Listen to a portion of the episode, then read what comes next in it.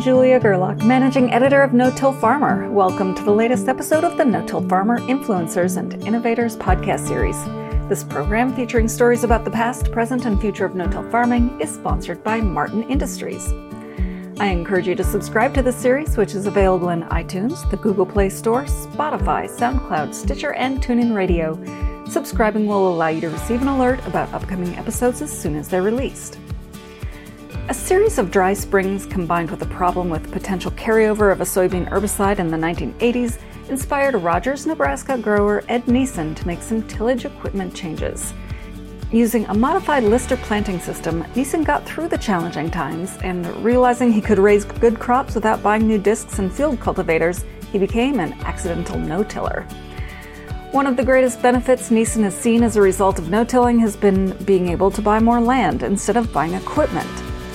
Now managing nearly 3,000 acres, most of it owned, he credits no-till as the foundation of his success. In this episode of the No-Till Farmer Influencers and Innovators podcast, editor Frank Lessiter talks with Ed about some of those equipment decisions he's made over the years, including why he switched to 20-inch rows and why he usually doesn't buy new equipment, but did buy a new self-propelled sprayer, as well as some of his other successful practices, like cutting out starter fertilizer, using untreated seed, planting soybeans earlier, and much more. Here are Frank and Ed Neeson. How many acres are you farming today? Uh, just a little bit under 3,000 Okay. acres. And uh, so well, most of it's my wife's, uh, mine. We, we bought land. And well, I custom farmed some for my brothers because we bought some land together with them.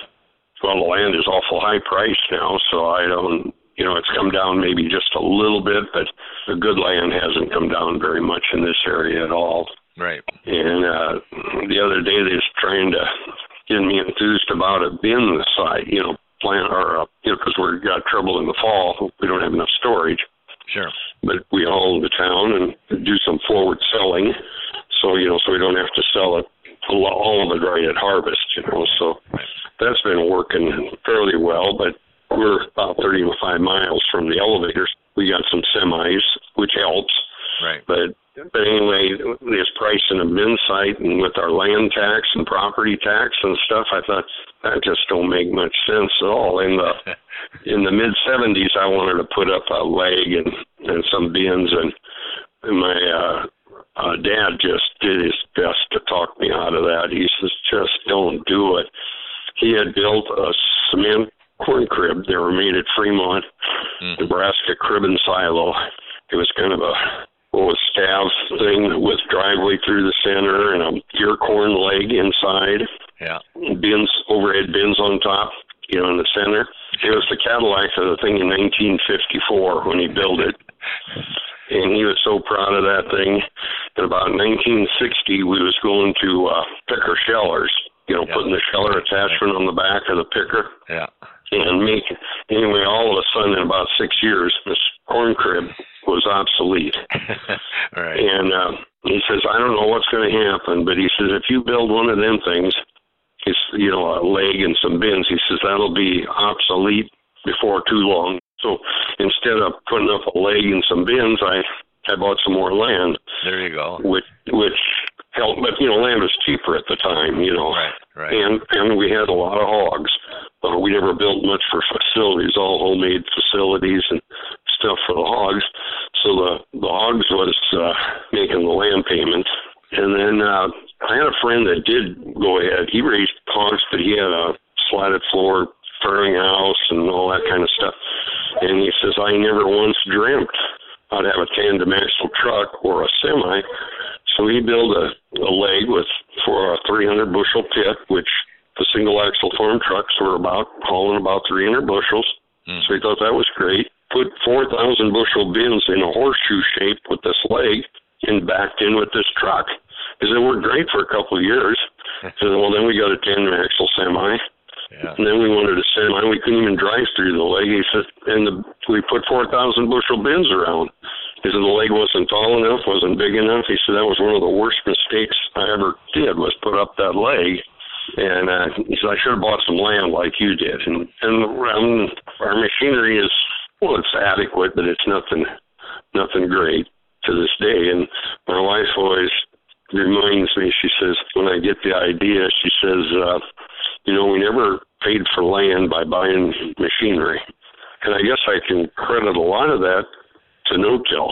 I, I kind of got in it by accident, you know, back with the scepter stuff was uh, kind of a, an accident. It seemed to work, and by buying my own land, I didn't have to answer to no uh, uh, landlords. So the original stuff that I land, he was for no-till. He thought it was great because he even told me when I rented it, he says, "Don't plow." He said, "That's a half inch of water."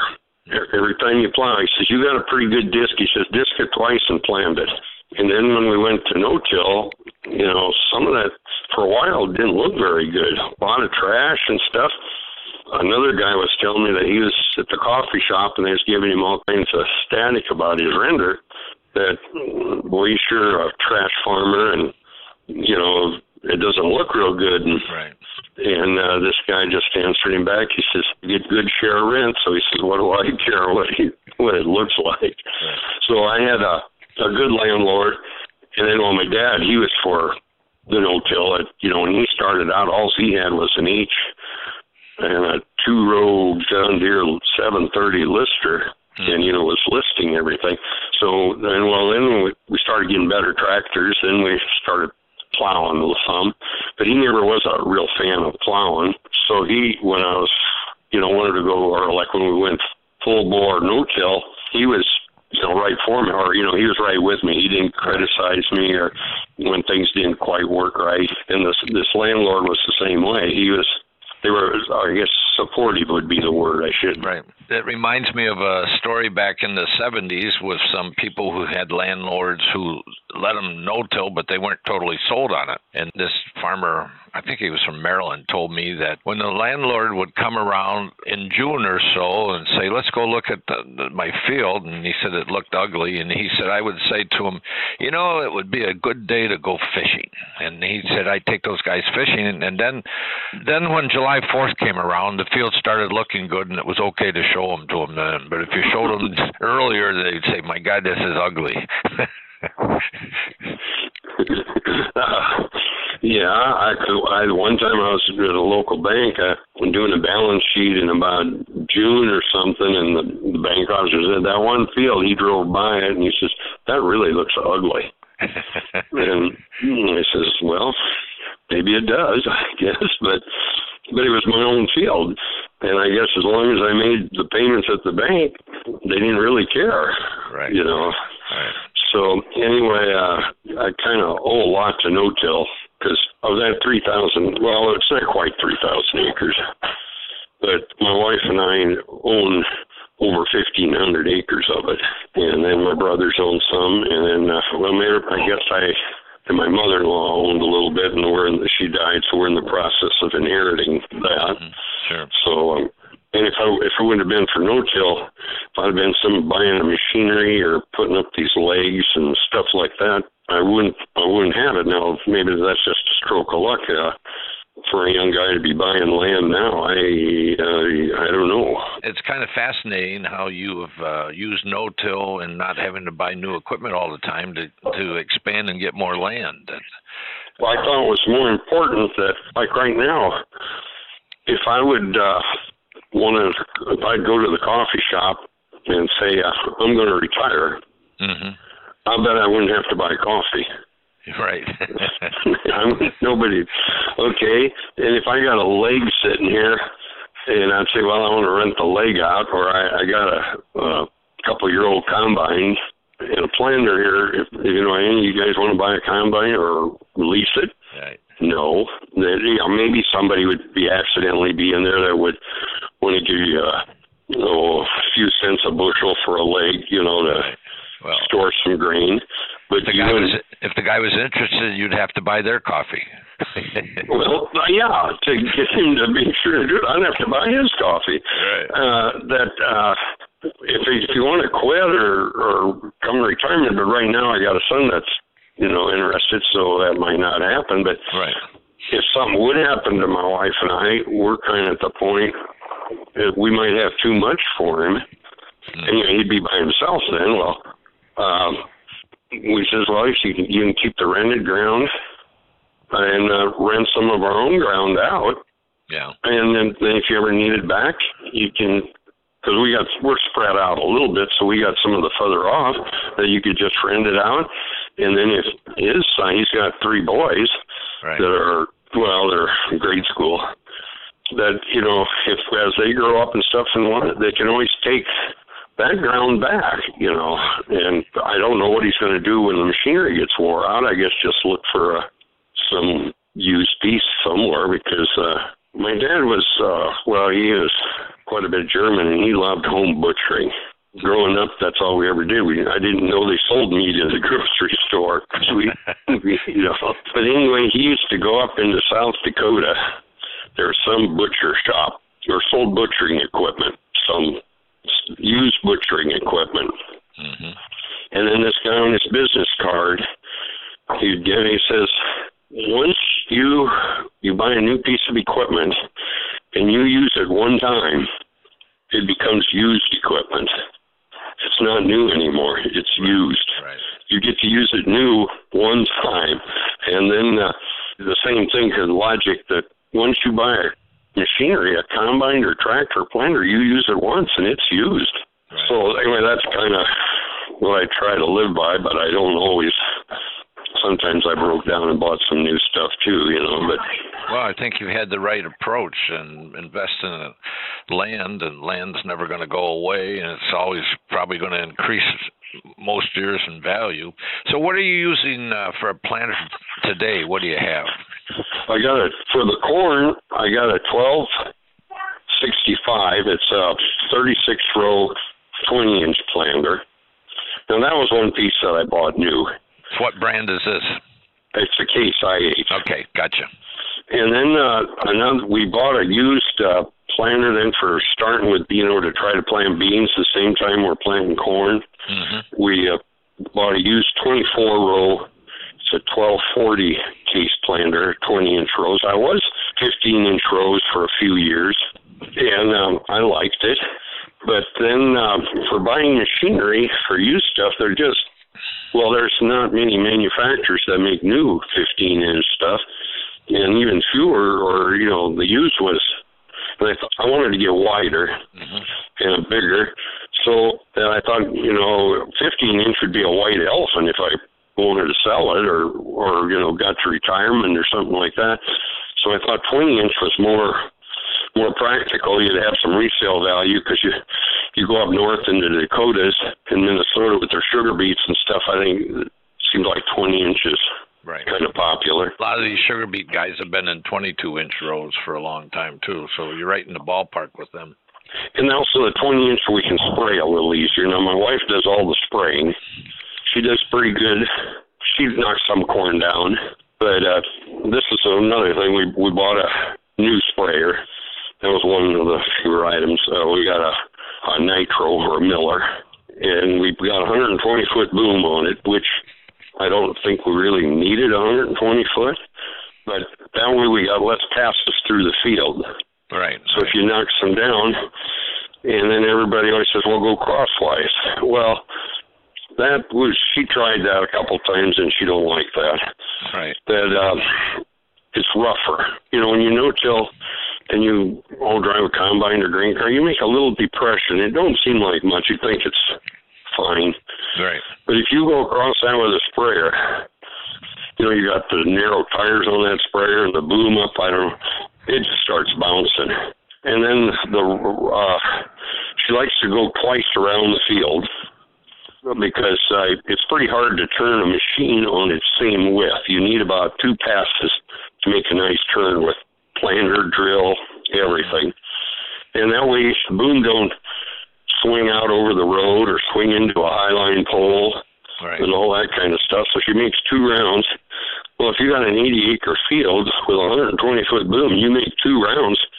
You only got three and a half rounds left. The long way. Correct. So you know, if you start going crossways, you're gonna you're gonna be knocking more down on your turns. exactly. you know. Right. So. Um, you know, not that we really needed a 120 foot boom, but we thought we'd have less passes, and that would be less corn we'd knock down. Mhm. So the 20 inch works better than the 15, obviously, for spraying. And she's well, she goes about five or six miles an hour. First, when we bought that sprayer, we got the pulsating boom on it, and who's having trouble with it? Well, it was the first pulsating they put on a on a nitro sprayer that I guess they put them on the Patriots before, but not on this. So he's having a lot of problems with it. And then when he come down to it, finally they figured out she, she ain't driving fast enough. Mm-hmm.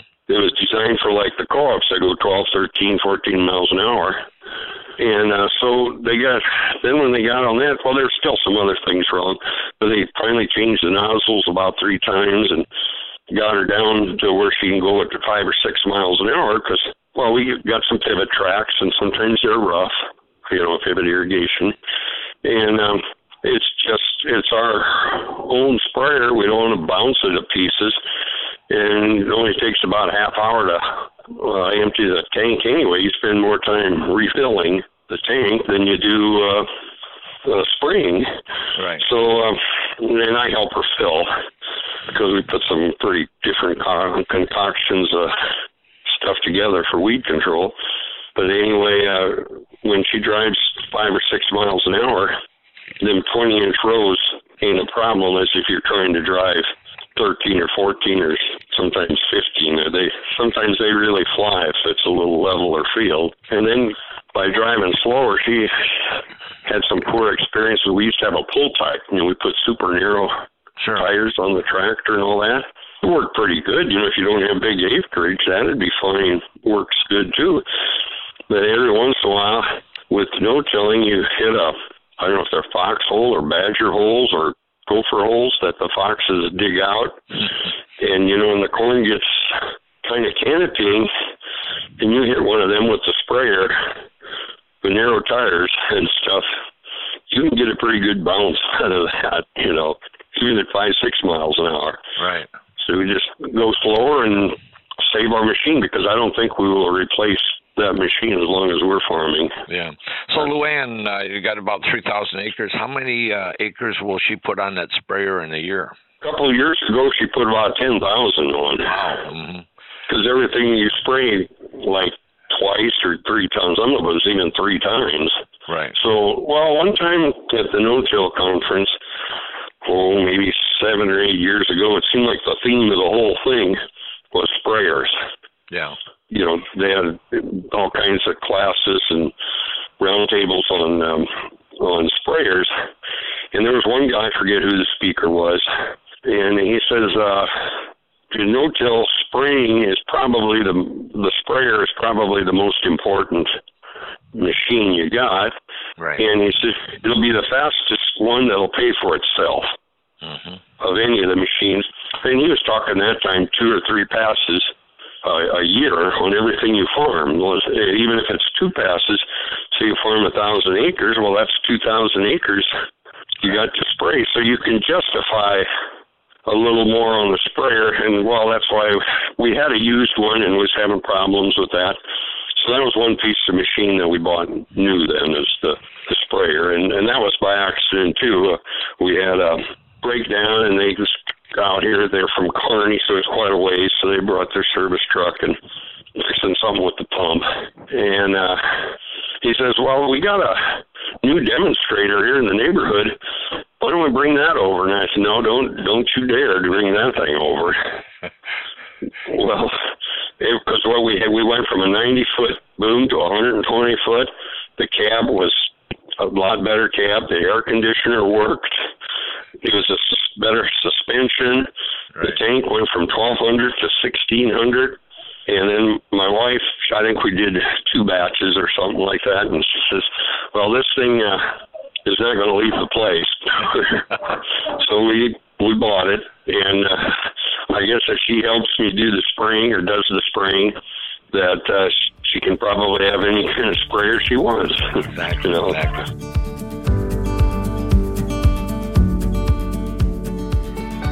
We'll rejoin Frank Lessiter and Ed Neeson in a moment, but I want to take time once again to thank our sponsor, Martin Industries, for supporting our No Till Farmer Influencers and Innovators podcast series. Since 1991, Martin Industries has designed, manufactured, and sold leading agriculture equipment around the world. Known for Martin-Till planter attachments, the company has expanded to include a five step planting system, closing wheel systems, twisted drag chains, fertilizer openers, and more in their lineup. Their durable and reliable planter attachments are making it possible for more and more farmers to plant into higher levels of residue. For more information about Martin Industries, visit them at www.martintill.com. That's M A R T I N T I L L.com. Before we get back to the conversation, here's Frank Lessiter with a little known no till farmer fact. We go back to the early 90s, and there was a question about new no tillers often picking the wrong coulter to put on the front of their planters. There was a gentleman named Ed Meek, and he was a former University of Missouri area agronomist at Memphis, Missouri, and he said it was natural for a first time no tiller to want to till a narrow area where the seed will be placed. As a result, he says many first time no tillers often chose a 3 inch or 2.5 inch wide wavy coulter. The problem with that is those coulters toss moist soil out of the seed zone, leaving a shallow open trench. So, like many no tillers, they learned that what they started out with with coulters was not always the right decision, and today we have a number of people no tilling that don't even have coulters on their planter. And now we'll get back to the conversation with Frank Lessiter and Ed Neeson. Are you uh, spraying insecticides or fungicides? Not too much. We may get into it a little bit more, but um, a couple of the speakers at the no till you that you know, like the insecticides. Once you spray for an insecticide, that you're um, going to be spraying a lot more. You kill all the beneficials. I'm pretty cautious, and also back to when I started, when I rented from this guy, this ground, back in the well early '70s, late '60s, there was kind of an earworm. Mm-hmm, sure.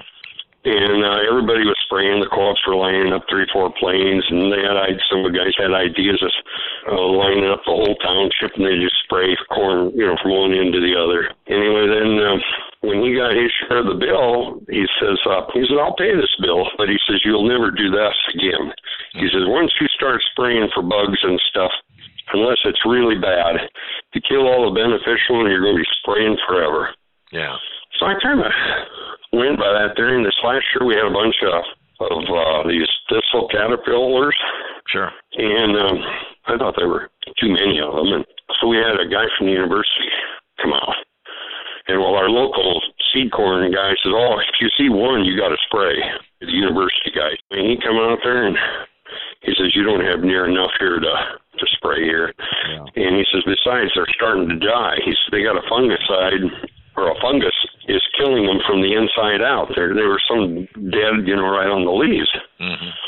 So we didn't spray in about two or three days. The problem was gone. Yeah. So we didn't spray at all.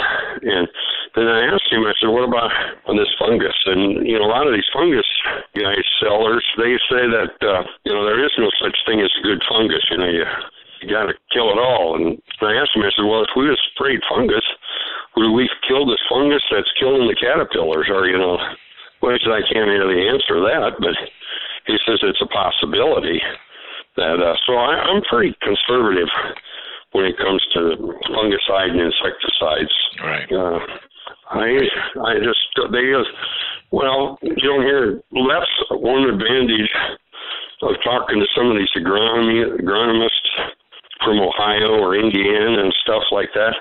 If I see them at the no-till conference once a year, that's all I'll ever see them, and that's all they'll you know like these local guys they they're either selling something or they're they don't want you to bomb out and be their fault, you know. Yeah. Like that's I guess that's a plug for the no till and also the the networking and the roundtables. Sure. You know, you you you ain't afraid to say, well, geez, I did this wrong, or or I got a problem here, and, and uh, you know, like you go to a local coffee shop and well, you dummy, why didn't you spray a fungicide? You know. Yeah, right. Well, did I have to, or or or not? Or so what I'm saying is, people open up more. Right. Well, it's like uh, I've I've heard people say out they'll be in the hall and some stranger will come up to them they don't know, and the stranger will say to them at the no-till conference, "Did you just hear that dumb idea that that speaker just had? That that will never work." And the new guy who's just made says, "Well, I've been doing it just like that for four years, and it's worked great." so, uh, well, uh, I got a personal case this last year. My brother got treated seed for the beans. Mm-hmm. He sprayed for this caterpillar. He sprayed a fungicide. Well, then the insecticide to kill the caterpillar. He got uh, his beans. We combined them. They all went to town, and they made 71 bushels. Wow! And we had a field that we thought matched it pretty good, but you know it wasn't the same field. It, mm-hmm. And we had a different variety of soybeans and we didn't treat for nothing. No fungicide, no caterpillar, no seed treatment, and uh, they made 69. He says, "You made money more money than I did." And I said, "Well, yeah, I think so. I said, you put everything on it." And I said, "Some of that stuff, I don't know if you have to." Right. And our, we planned it. Oh, it was not wasn't real early. It was kind of mid-season, and my seed guy then says, "Well, you don't need no seed treatment now no more. That that's only good for two weeks." And once the temperature starts warming up for soybeans, he says you don't really need that seed treatment. Yeah. Know, some guys might. They might have some white mold or something like that that it works on. Like I said, I'm always on the more on the conservative side. Right. Because. Are, you buying uh, BT traits? Using GMO traits uh, for insects insects or not? First off, I don't. I very seldom ever plant corn after corn. Okay. So we don't. And if I do, then I I buy it. Uh, uh, you know, a few bags of the rootworm. Yeah. Trait. Okay. You know, some kind. Right. Because I don't I don't have nothing on my planter no more. I do have a fertilizer tank on there that if we could there's something we could mix in with the fertilizer uh, you know, we put the fertilizer right in the trench. So if there was, you know, if we needed some insecticide in there, we we could. But as far as having boxes on the planter, especially for insecticide, no, we don't. But we're like we're mostly corn and bean rotation.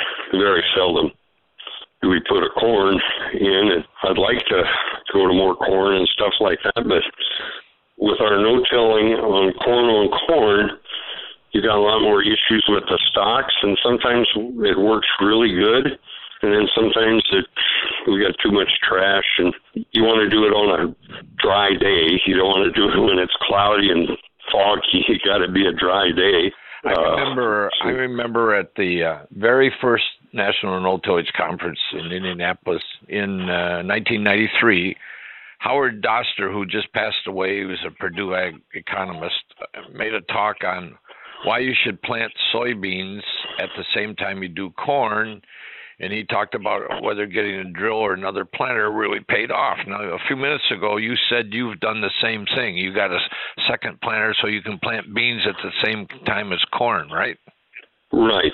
Otherwise, if we planted all the corn and then started beans, it seems like we get kind of late on the beans. Sure. And uh, there, I think the earlier planting beans helps some. And there's there's even a couple guys around here that uh, still plant beans before the corn. Yeah, that's that's getting to be a popular uh, topic these days about the benefits of going first with soybeans in some areas. Well, uh, I guess that's where I decided. Well, if I get another planter, and that planter, that's why one of the reasons why I settled on 20 inch rows because I really believe this zero rows is probably you get more return in soybeans than corn. Mm-hmm. But if I got it the same, I can use either planter.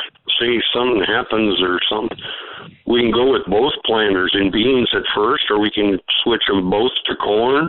Right. Or both with 20 inch rows in either one, we can um, we can use a either planter for either one. Right. Right. And uh, well, now we don't we haven't been putting starter fertilizer on last. We put it all on with the the airflow machines over winter with the co-op.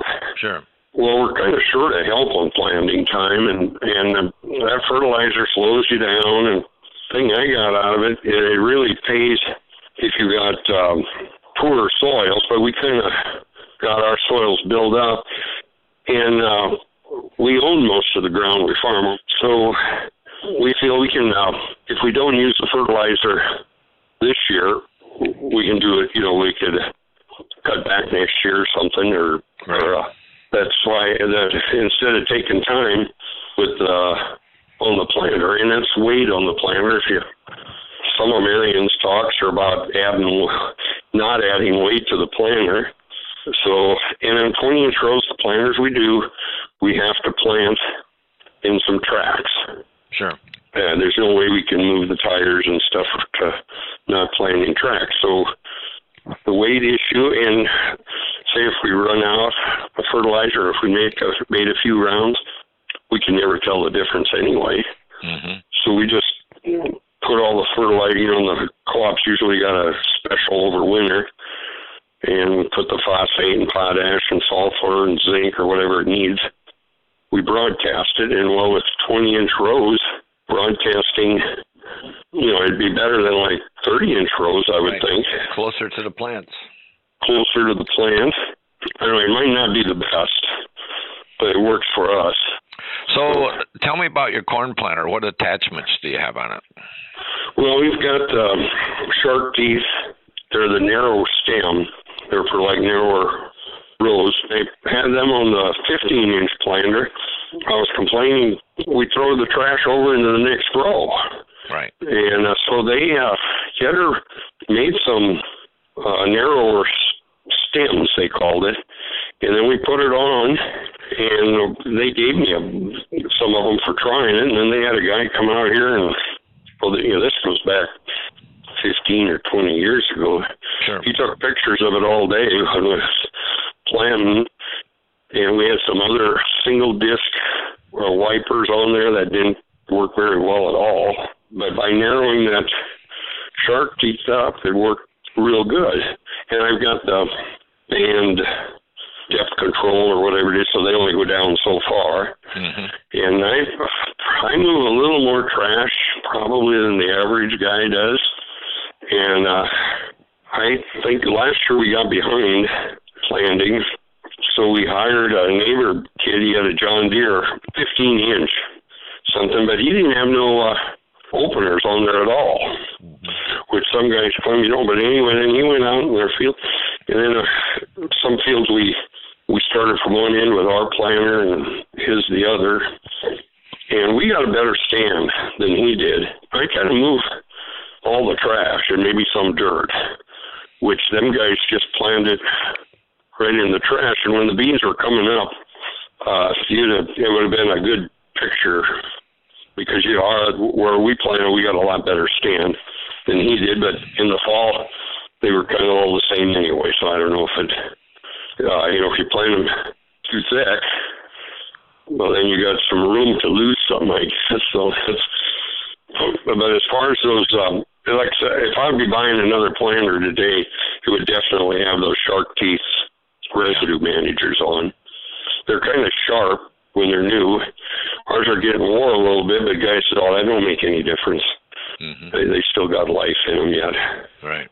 And uh, one thing I like about the 20-inch rows, we got uh, Geringhoff head, and we bought a case head. Mm-hmm. Uh, either one.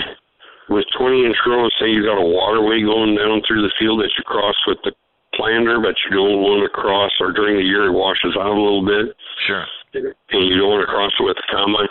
You can go alongside of those ditches. You can't curve too much, but see if you're going at a 25 degree angle or a, or 45, right? Uh, and go a little slower. It's like an all uh, non-directional head, you know, for opening up fields. You can just it works better in the corners too. Yeah, you know, like a the old 36 inch rows that would really slop the corn down in the corner when you was going on an angle. You know. It, right, right. And this 20 inch is uh, that's an advantage to the 20 inches. Of course, 15 would be probably even better yet, but uh, I kind of like the 20 for spraying. Mm-hmm. And uh, then what else I got? We did, like I said, we got fertilizer on the planters, but we don't, we haven't been using them for the last few years. Just to, uh, you know, have the co-op right. put the fertilizer on over winter, the dry, and then we also have the co-op will spread some uh, nitrogen, 32 percent. Sure.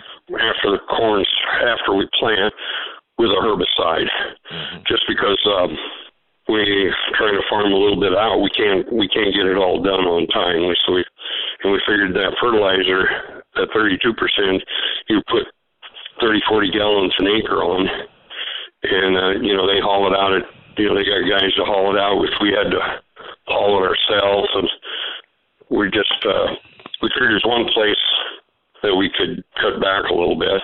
Right. And uh, so I guess to answer the rest of your question, that should have been when uh, you was talking about how many acres we spray with the sprayer. That see when then when the co-op does some of the fertilizer and stuff, we cut the acres with our sprayer.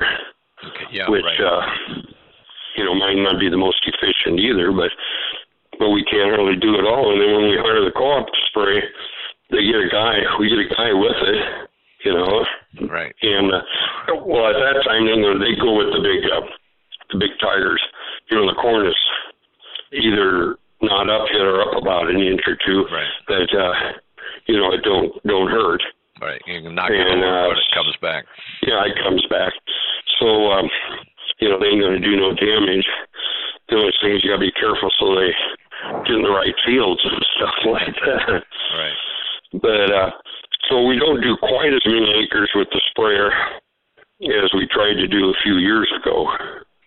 You know, so maybe now we're down to like maybe six thousand acres a hmm. year with the sprayer, which but if you kind of figure that out, I think once the sprayer's like paid for, it still works pretty good.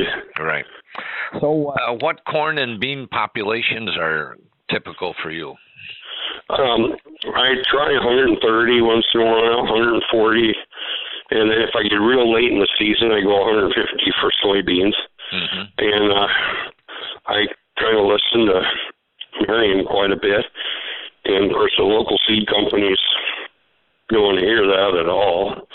but the official Nebraska University, they got some soybean days in the summer I like to go to, but their official recommendation for timely planted soybeans is 125,000 now. Okay. So they lowered it. And Marion says too, you start out low and then you, because the rule of thumb maybe is to add uh, five uh, percent every week. You know, as you get. You know, so if we get started pretty early this year, I might try 110 or 20, mm-hmm. and work up from there. And then the corn, we're about 132 or so on the irrigated, and about 27 or 28 on the dry land. Okay. And um, our seed corn guy, well, he says at first he was a couple of years ago he was more cut back more that we were overplanting. That their varieties are real flex here and stuff like that that we don't need it that thick. But he's he said, well, even in those flexier hybrids, a little more is a little better. And until he's I but I wouldn't a hundred I mean uh, thirty four thousand, you know, in our country. Um, that's just too thick here. We're, yeah. Well, we're more dry land, and um, but on the good irrigated, I go 132, and then um, on the dry land, it's about 128. Mm-hmm. One guy told me if they're tipped back a lot, you're planting too thick, and if they ain't tipped at all, then you're not planting thick enough.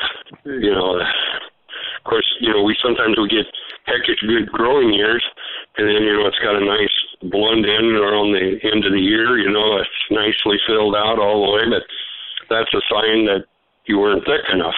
Yeah. But that's for that year. If you get a really good year, you know. There's a neighbor oh down by North Bend. He was um he went into the 15 inch rows for a while, but he only stayed a couple of years. But he uh, was always playing like 34, 36, and I think he went up to 38 on some irrigation. and it, it just turned out to be a disaster with his stalk quality and stuff like that. That uh, he was too thick. So right. I like. I think I'm in the kind of the middle of the ballpark. I, I'm comfortable with the way mine looks at a at the population that I'm.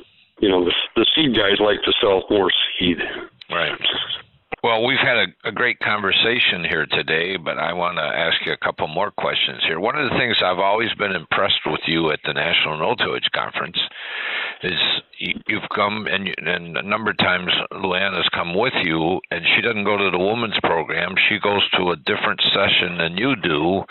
Now, some people come with another a father or son, and you'll see them sitting in the same session. But I've always been impressed that you two broke up and kind of picked up twice the knowledge that you could share with each other later. Well, that's the idea. No, she has gone to. You know, sometimes when there's nothing going on that she's interested sure. in, she went with the women's mm-hmm. stuff. But this last year, well, she skipped a couple of years because she was kind of on babysitting. Right. Grandkids. Grandkids are more important than no till. I get it. well, it's been a great hour I've spent with you and a fascinating conversation. And, the thing I like about you is you're a really practical farmer. You've seen the value of not investing in grain systems or in equipment and using what money you had to buy more land and expand. And you've seen the value of no-till in cutting your equipment investment, and uh, you've done very well. And I think no-till's not only helped you make money, but it's uh, helped you expand your acreage. Am I pretty right on that? That's basically now. I'm sure there's guys that that put up nice green setups, so there's no way they would give it up or go without it. You know, right? right. You know, I guess you know we we could both be right. Exactly right. Maybe they they really like playing the bases on the green and can do a lot better job of marketing than I can because I'm I'm kind of limited to what I can do. And then then guys that buy uh, brand new equipment all the time, they say, well, their repair bill is probably a fraction of mine. Right.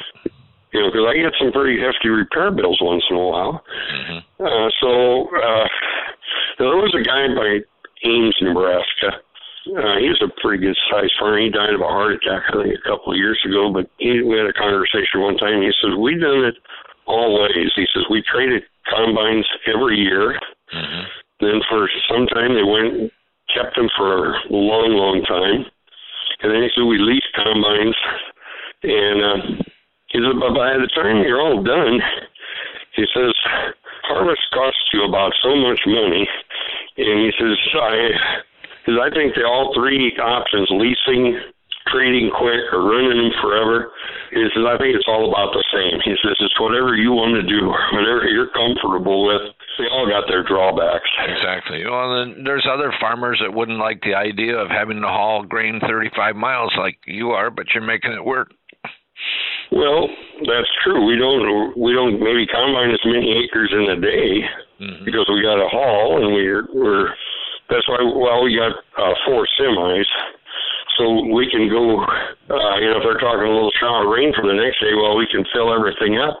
Right. And we and uh, we get quite a bit, especially in soybeans. We can do quite a bit. Uh, you know, like in the evening after the elevator closed, and then the next morning, if it's tough, I'll jump in a truck and right you know, uh, with our other boys here from Colorado, we can take all four trucks in at once. You know, the next morning. Right. So how many how many bushel of soybeans would you have on those four trucks total? Pretty close to four thousand bushels. Right. Wow, that's great. So if you get fifty bushels, well, now we're we're doing better the last couple of years. But a few years ago, 50 bushels an acre, that's 80 acres we can combine after the elevator closed. Right. right. So, well, we got two combines. I bought another used combine a couple of years ago for for soybeans, mm-hmm. and um, and well, we did buy another corn head, and well, if you got used stuff, one is going to be broke down a little bit. It's not that we'll run them both 100% of the time. If we can run 150%, right. I think we'd be doing pretty good, and it still right. would be worth having. It's just a lot nicer to have an extra combine around. Exactly. Right.